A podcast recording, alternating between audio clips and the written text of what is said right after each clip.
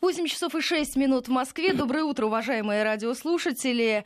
Андрей Туманов, глава общественной организации «Садоводы России», депутат Госдумы в этой студии. Доброе утро. Доброе утро. 553320 для ваших вопросов, уважаемые радиослушатели. Работает WhatsApp 8 903 170 63 63.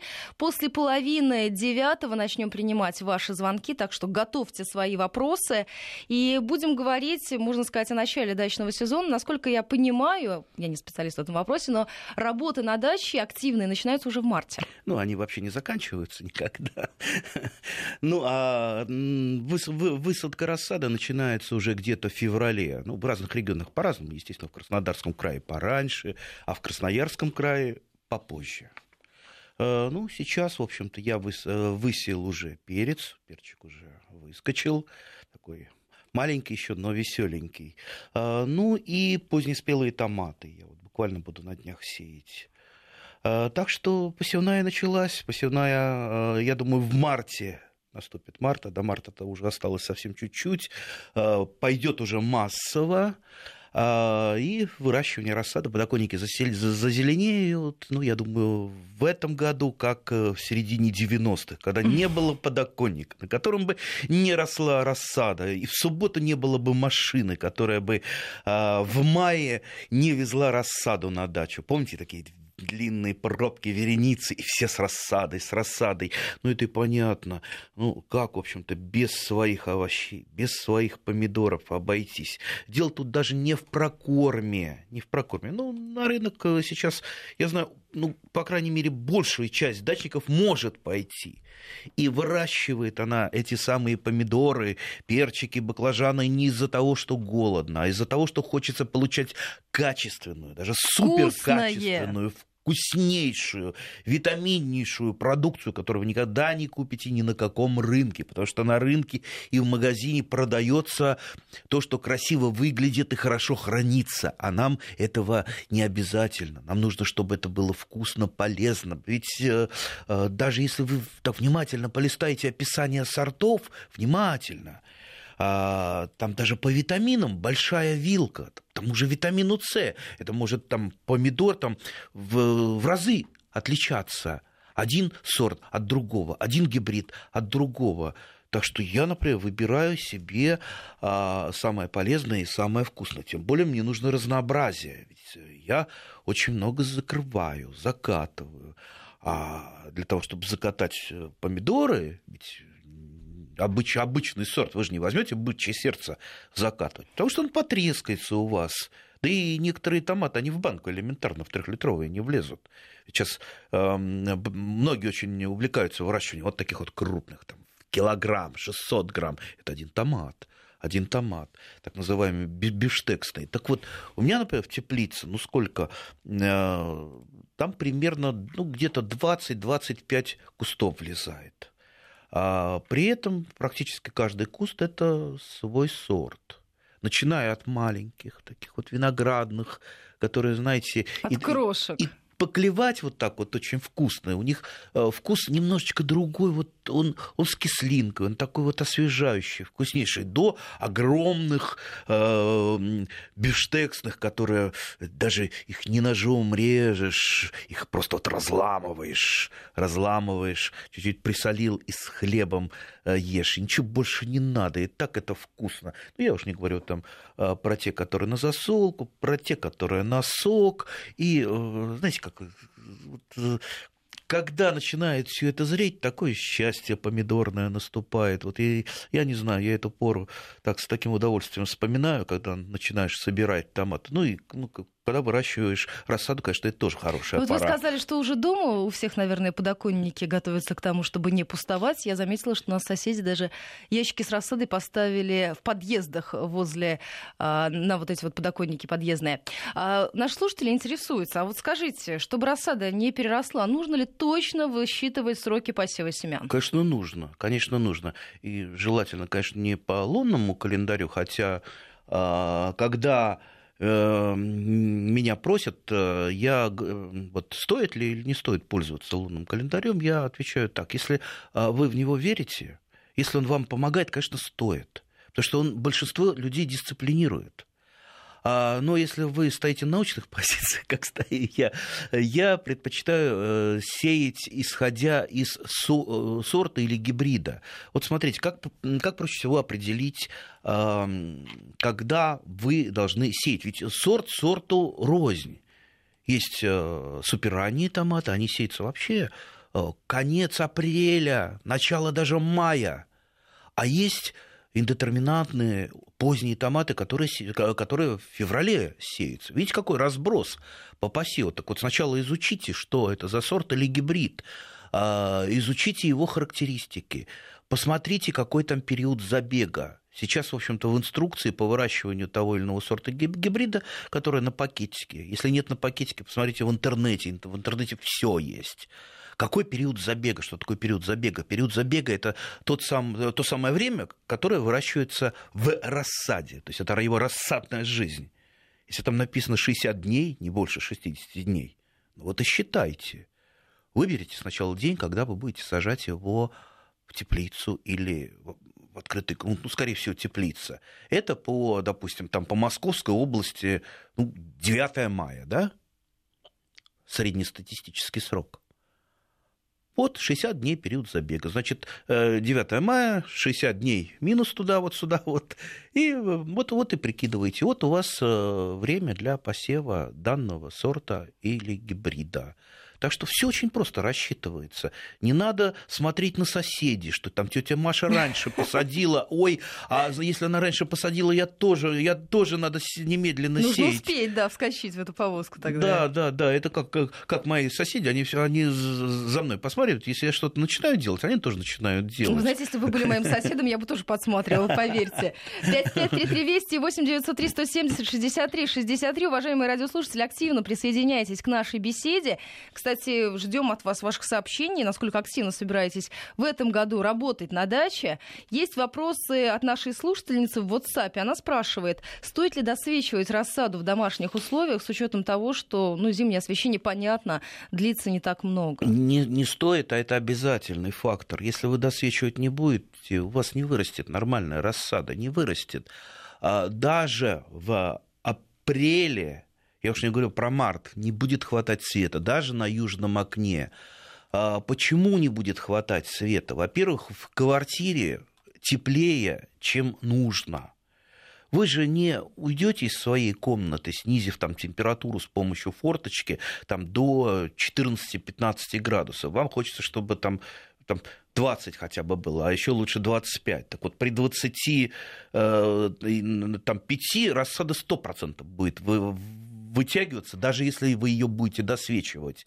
А, поэтому и снижать температуру надо ну, хотя бы там до 20 градусов, и досвечивать, досвечивать обязательно. Жела... Плюс вот не, не, не только досвечивать дополнительный свет, но и удлинение светового дня хотя бы часа на 4 еще. А когда рассадка совсем маленькая, ну, то есть вот она только зашла, в принципе, там э, неделю можно и э, круглосуточно посвятить, э, только от этого будет лучше. А, естественно, используем а, лампочки экономичные, лучше светодиодные, которые меньше всего электроэнергии кушают, и холодные, то есть их можно вообще вплотную к рассаде. Ну или на крайний случай вот эти самые а, экономичные лампочки, ну, ну, чтобы рассада не была золотой потом, да? Да, да, да. Ну, то есть ни в коем случае не лампочки накаливания, потому что разоритесь на лампочках накаливания. Я вообще, у меня такие э, есть светильники-прищепочки,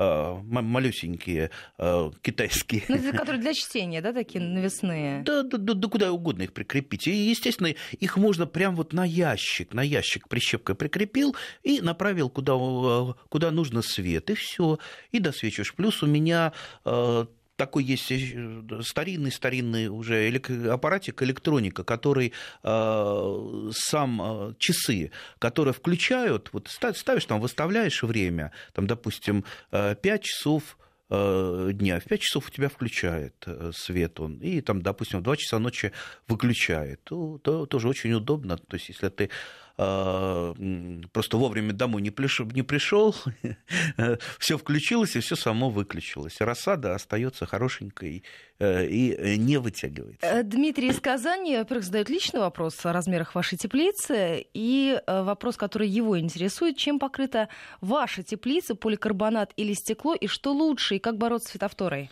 Так, ну... Давайте раз, разделим эти вопросы. Честно говоря, вот э, по... никогда не считал, сколько там внутри точно. Сколько? Ну, квадратных метров, наверное, около десяти примерно.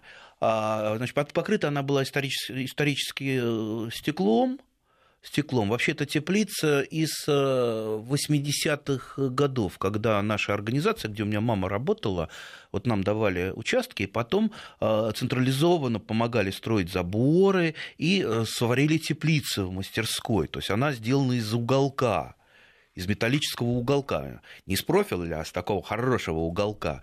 А, и, естественно, в этот уголок там очень хорошо э, ложатся листы стекла, вот была покрыта стеклом. Ну, потихонечку стеклышки там бились, а, под снегом а, прогибались, и вот я частично заменил э, в основном боковины поликарбонатом. Честно говоря, стекло мне больше нравится, чем поликарбонат, хотя, в общем-то, у каждого способы э, покрытия есть свои плюсы и есть свои минусы. Сейчас это достаточно долго разбирать, но вот, вот как-то стекло мне исторически ближе, поэтому выбирайте, что вам э, больше подойдет. Попробуйте то и другое. Но, естественно, еще есть пленка. Пленка бывает разная. Можете купить дешевую пленку в магазине, она у вас э, на, след... на, на следующий год э, просто начнет рассыпаться. А вот у меня есть пленка армированная, армированная, которая под ультрафиолетовыми лучами, там какая-то защита есть, не рассыпается. И вот мне кусок пленки, там несколько квадратных метров, э, он служит уже, по-моему, лет 10, если не больше. Лет 10. Друзья, собираемся на даче. 553320 8903 170 63 63. Андрей Туманов высказывает свое экспертное мнение, отвечает на все ваши вопросы. А, Наталья спрашивает по поводу подкорма рассады.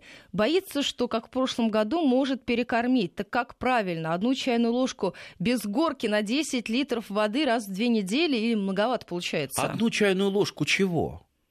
Не, ну, не указывает ага, наша слушательница. Ага, ага. Ну, видимо, каких-то удобрений, каких-то, я полагаю. Да, хороших удобрений. Мне тут удобрения принесли, да, очень хорошие, по чайной ложке кладу. Ну, естественно, нельзя так. Знаете, вообще э, общий принцип подкормки э, рассады таков. Лучше чуть-чуть не докормить, чем чуть-чуть перекормить. Потому что чуть-чуть перекормите, рассада, что называется, пойдет у вас э, в дурь, как это самое говорится, то есть она зажирует. Этого нельзя делать. Ну, можно, конечно, потом промыть а, почву, ну, лишние траты времени и сил. А, значит, вот я э, сажаю в почву достаточно, ну, она не очень богатая, то есть я ее Э, набираю у себя на участке, она э, там, э, у, меня, у меня подзол, ну, в том месте, где побольше гумуса, где у меня растут папоротники, и вот папоротники обычно ложатся осенью, и очень-очень много вегетативной массы, это все перегнивает, и вот эта перегноенная земля, я ее набираю. Она не очень богата, поэтому я докармливаю рассаду. Докармливать я предпочитаю даже там со своим опытом не какими-то удобрениями с горочками э, или без горочек, а обычное э, жидкое удобрение, которое продается в магазине, комплексное жидкое удобрение.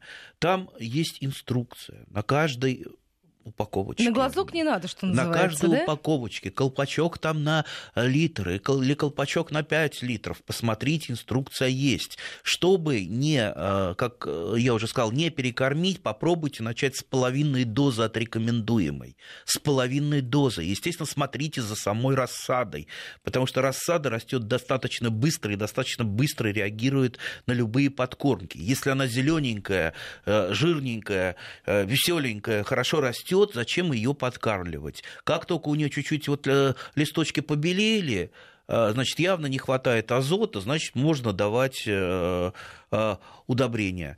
А если вдруг у нее листья покраснели, это тоже сигнал. Перекормили? Как, нет, как правило, это сигнал недостаток фосфора, покраснения листьев. Но не всегда бывает недостаток фосфора от того, что фосфора в земле нет.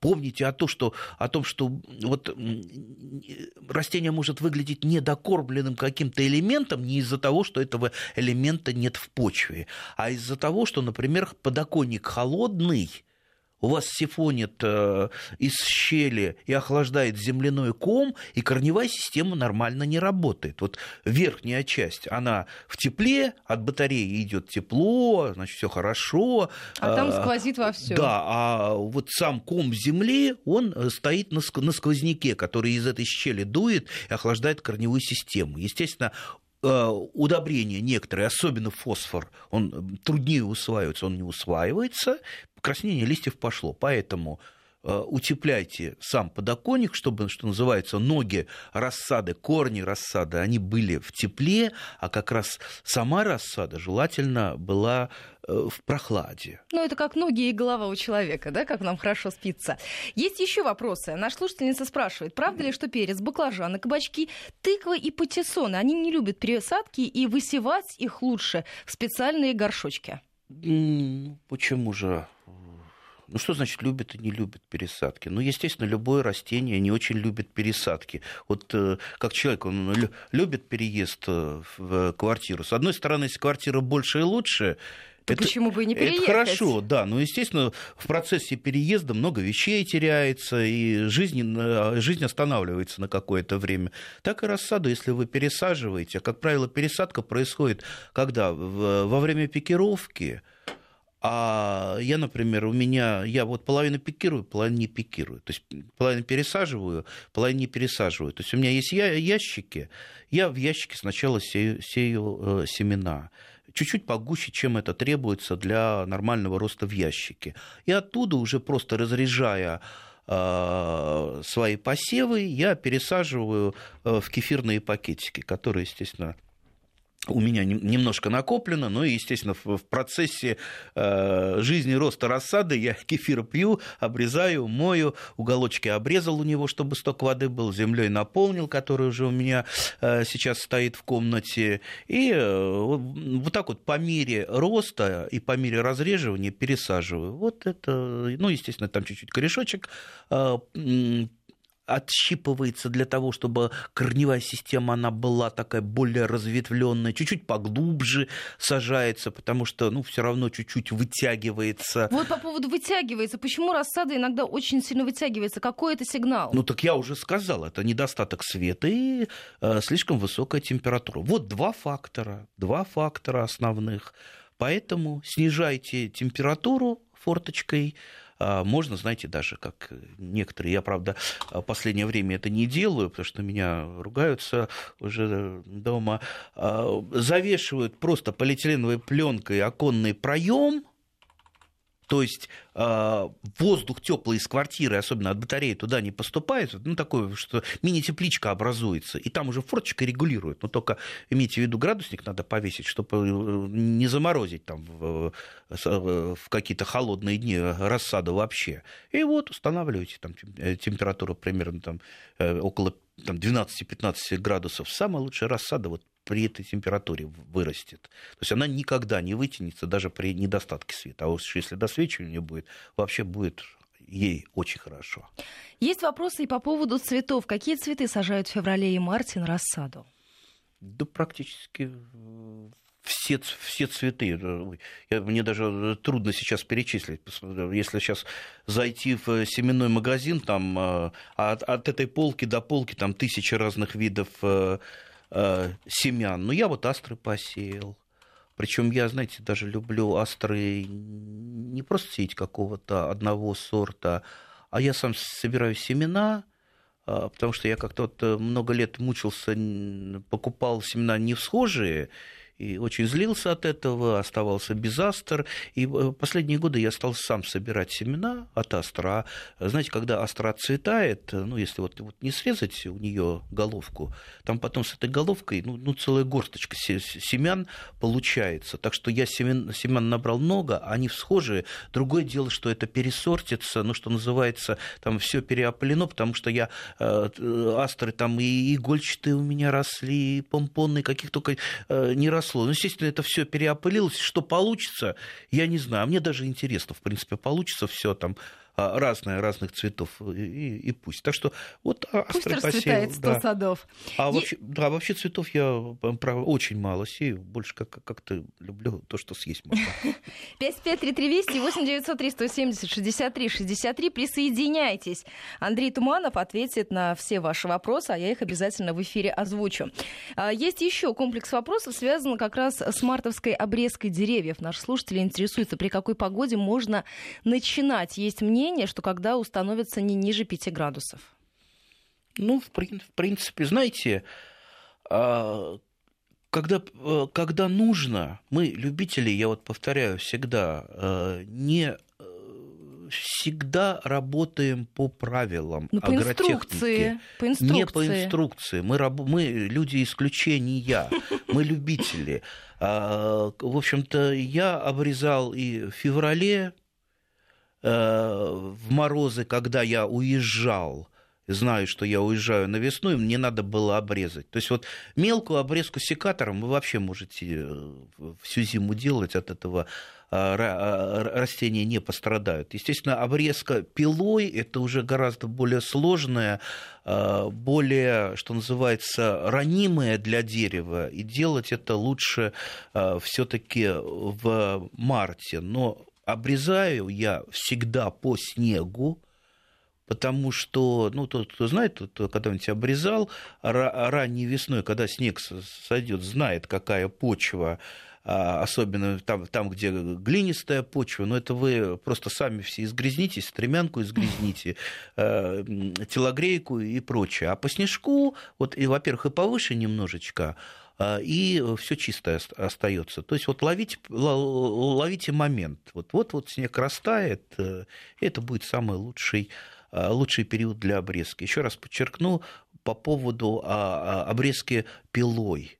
Имейте в виду, что эта операция, обрезка пилой, это самая, ну, скажем так, опасная для дерева. Если вы дилетант, либо начинающий, секатор ваш инструмент. То, что э, не срезается секатором, а срезается пилой, это лучше пригласите э, соседа дядю Васю э, опытного, либо... Чтобы подстраховал. Да, либо оставьте, потому что все, очень многие проблемы дерева начинаются именно с неправильной обрезкой крупных ветвей. То есть вы срезали крупную ветвь от штамба, и, как правило, там неправильно сделали, там, оставили пенечек, либо наоборот заглубили, и начинается некроз. То есть выше вот это вот место обрезки и ниже, и фактически по э, части штамба идет вот такая вот полоса, засыхает кора, и э, засыхает, отмирает кора, и образуется вот такая вот, э, ну, что называется, проплешина на коре. Очень некрасиво, неприятно, ну и дерево нехорошо.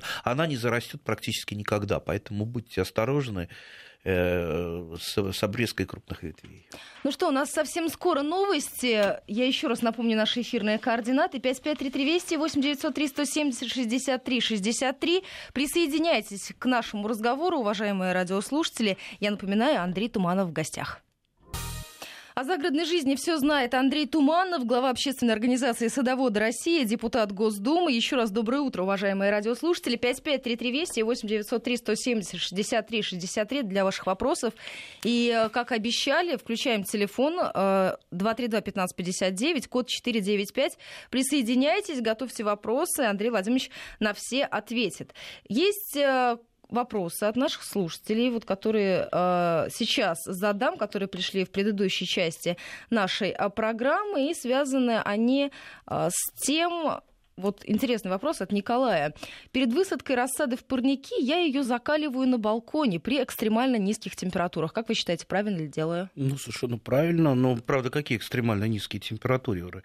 Э, э, при любой отрицательной температуре ваша рассада э, замерзнет 100%. Я имею в виду рассаду теплолюбивых растений. То есть огурцы, баклажаны, перцы и помидоры. Ну, если вы считаете экстремальной температуру, там, допустим, плюс 5 градусов, это нормально. Плюс рассада привыкает, ну, что называется, к открытому солнышку, ну, то есть она перестает быть вот такой вот э, слишком изнеженной э, в комнате. Кстати, я вот всегда говорю, что в комнате, вот выращивание рассады, комната для как место выращивания рассады, это одно из самых плохих мест потому что, как уже сказано, мало света, высокая температура, высокая влажность, и с этими факторами приходится постоянно бороться. А какое лучшее место? Лучшее место, конечно, оранжерея, да?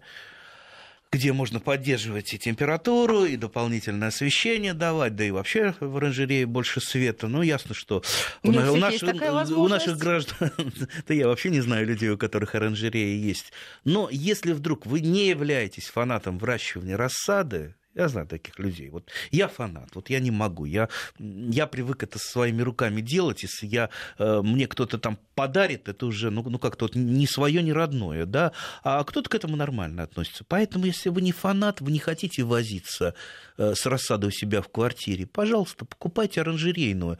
Она сейчас продается в большом количестве. Не сейчас, вернее, а э, в мае начнет продаваться очень активно. Потому что есть спрос, и появилось предложение многие там совхозы, колхозы, бывшие хозяйства оранжерейные, они выращивают рассаду. И прекрасная рассада, там и, и капуста я видел, замечательная. Я, я помню, я свою везу капустную такую, слегка кривоватую и вытянувшуюся. И тут вот заехал на какой-то рынок, смотрю, там продается кап...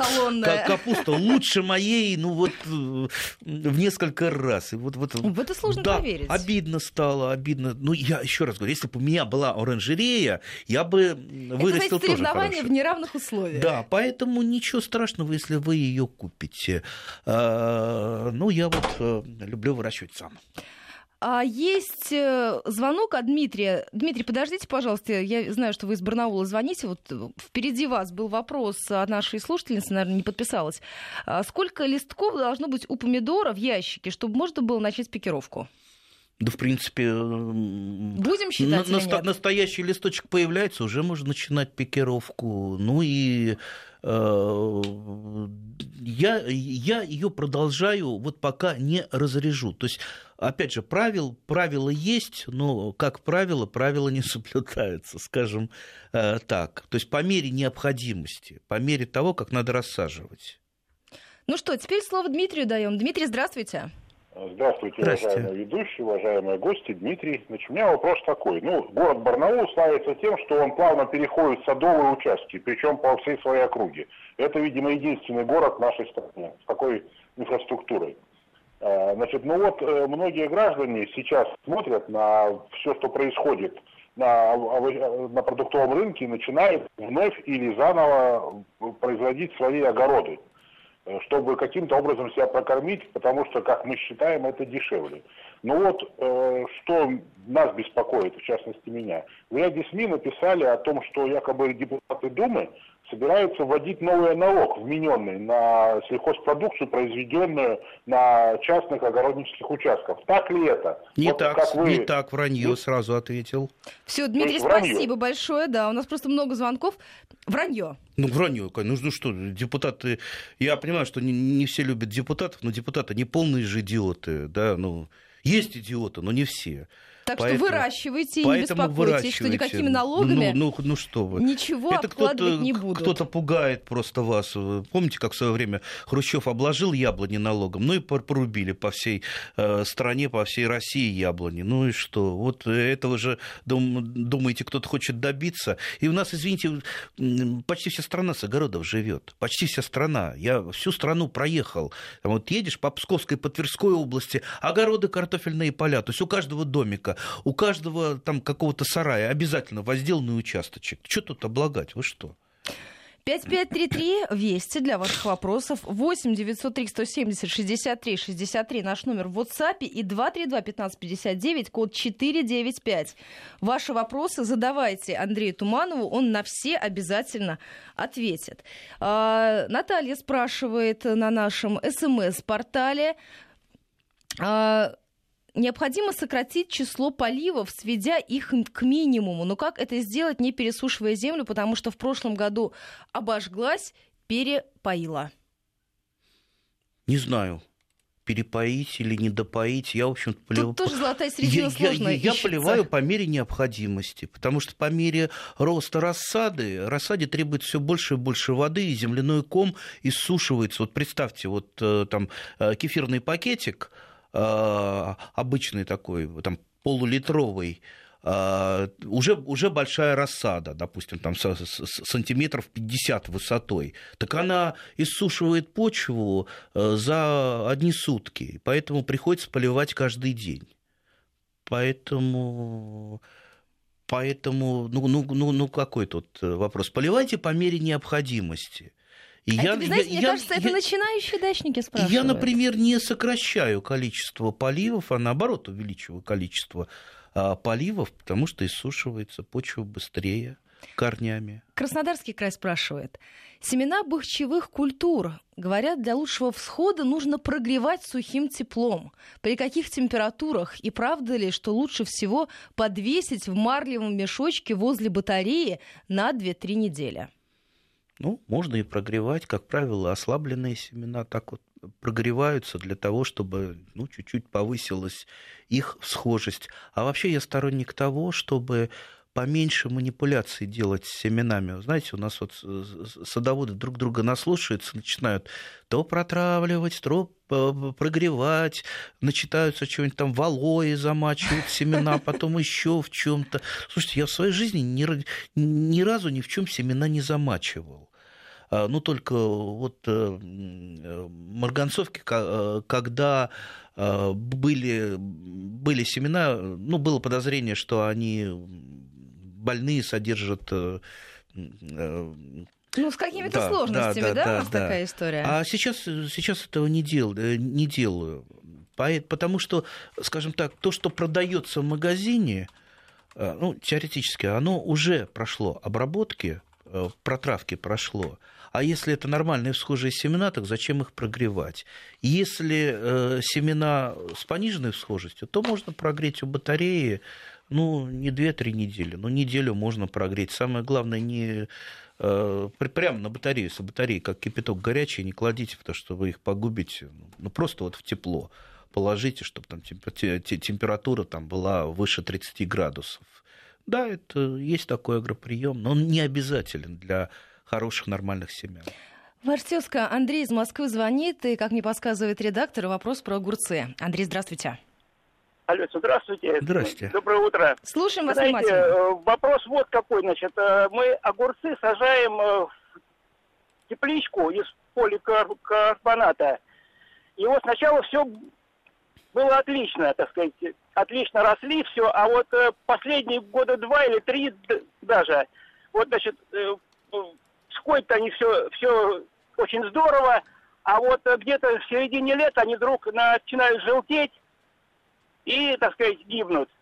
Э, ну и вот если эти листья желтые обрывать, ну какое-то время, так сказать, продлевается, в общем, э, но тем не менее вот такая вот вещь. Уж чего только не делали, пробовали ты самые шашками серными, значит, и осенью, и самое, весной это дело, значит, теплицу окуривать. Я, я понял. Ну, что-то ну, там такое живет в ней. Скажем так, шашки серные тут совсем ни при чем. А, а, ну, наверное, вот как я понял из вашего вопроса, вы сажаете огурцы по огурцам, то есть одни, одну и ту же культуру в одном месте.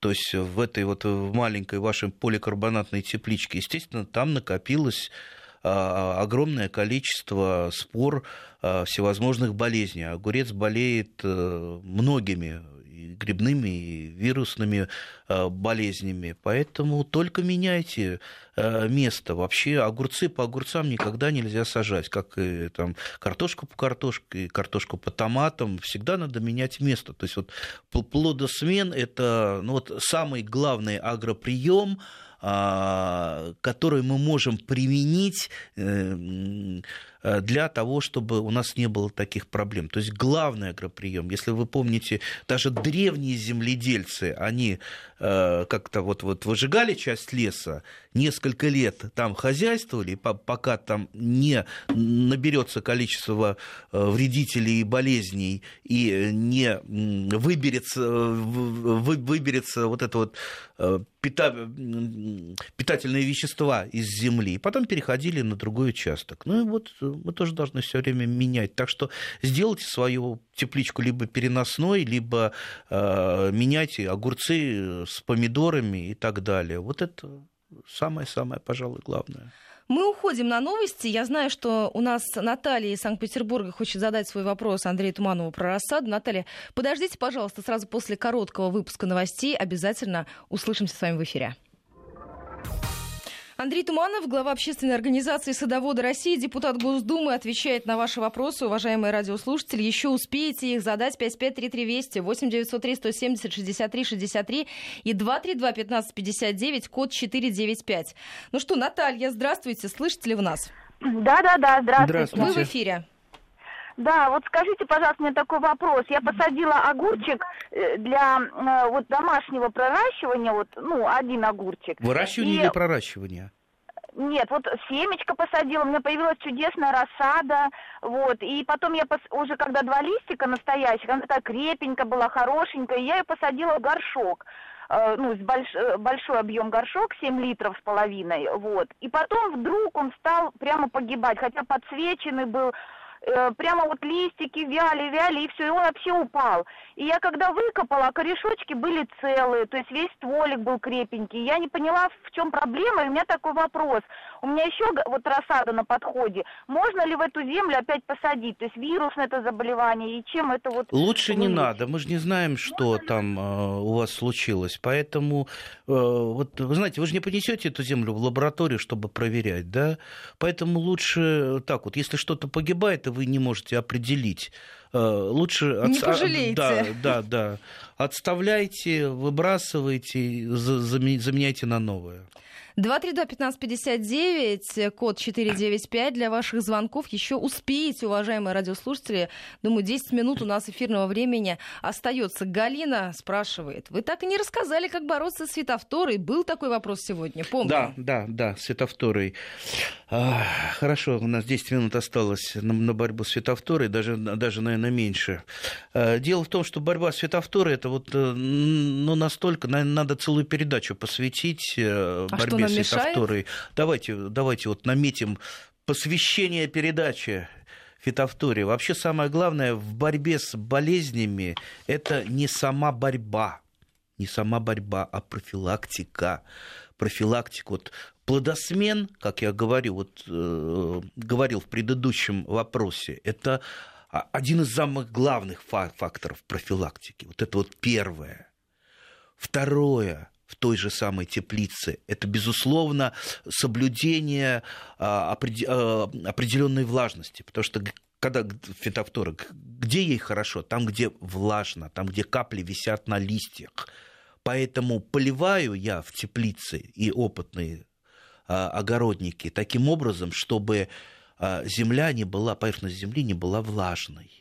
Вот как это делать? Мы давайте вот в одной из следующих передач там тысячу способов расскажем, как сделать, чтобы при поливе земля, поверхность земли не была влажной, а корни получили влагу. Ну, Галина. Плюс, конечно, проветривание и так далее, и так далее. Галина, целую программу посвятим именно этой теме, тем более я смотрю, что большое количество наших слушателей она очень волнует, так что ждите, Андрей Туманов да. подробнее расскажет 101 способ, как затравочку, бороться. Затравочку мы сделали. Да. Можно сказать, э, проанонсировали. Ну и, конечно, если вам продают семена томатов устойчивых к фитофтории, помните о том, что вас, скорее всего, обманут. Ну, не скорее всего, обманут. Разводят. Потому что на 100% устойчивых э, сортов томатов к фитофтории пока еще нет. Евгений из Красногорска про помидоры готов задать вопрос. Евгений, здравствуйте. Добрый день. Здрасте. Евгений, слушаем вас внимательно. Слушаем вас внимательно, Евгений. А, да, выращиваю скороспелые помидоры в открытом грунте. Последние годы снимаю красные помидоры, но они, как правило, почти все с белой сердцевиной внутри. А Это ваш вопрос. Какие сорта гибриды вы выращиваете? Да, сорта разные, гибридные и не гибридные пробовал. Результат один и тот же. Последние годы, вот лет 5-6, всегда почти. А вершин... Вершинка, белые, вершинка внутри, не загнивает? Сердцевины. Примерно так же, как лежат у нас в продаже вот эти все искусственные помидоры, которые привозятся за границу. Вершинка не загнивает у, у томатов? Вершинка? Нет. Все, мы вас поняли, да? Тогда мы отключаем нашего слушателя. Да, Дадим... да. Спасибо вам ну, большое. Дадим следующему еще возможность высказаться. Там тоже вопрос про помидоры, мне подсказывают. Да, есть физиологические болезни у томатов. Это, как правило, ну, это, как правило, в теплице. Они возникают при повышенных температурах. Здесь вот открытый грунт.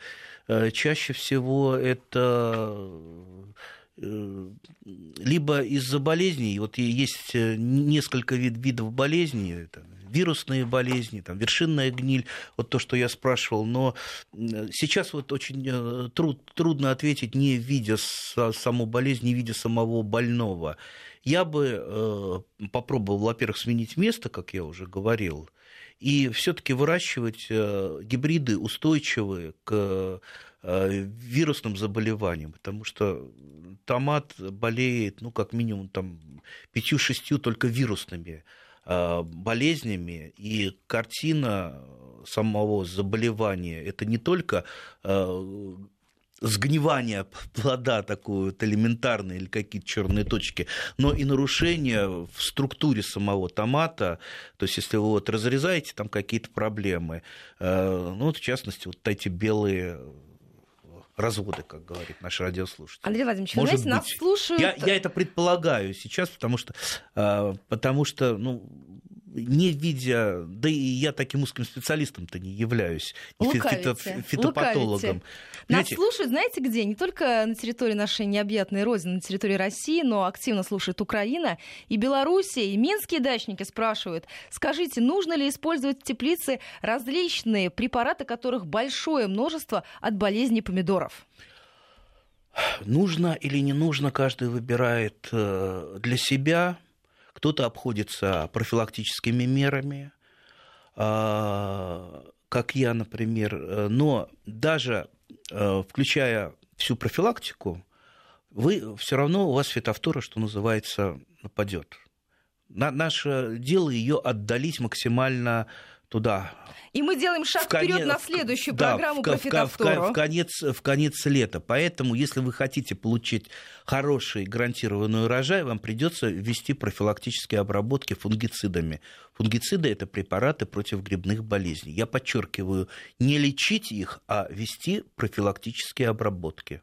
Ну что, я уверена, что минские дачники послушают обязательно программу, которая будет полностью посвящена этой теме. У нас Четыре минуты остается до конца этого эфира, но, Людмила Ивановна, про рассаду помидорчиков можете задать свой, свой вопрос. Людмила Ивановна, здравствуйте. Здравствуйте. Здравствуйте. А, у меня такой вопрос. Вот чтобы отдалить отдалить вот эти всякие неприятности, заболевания и все такое прочее, и потом расстраиваться по этому поводу.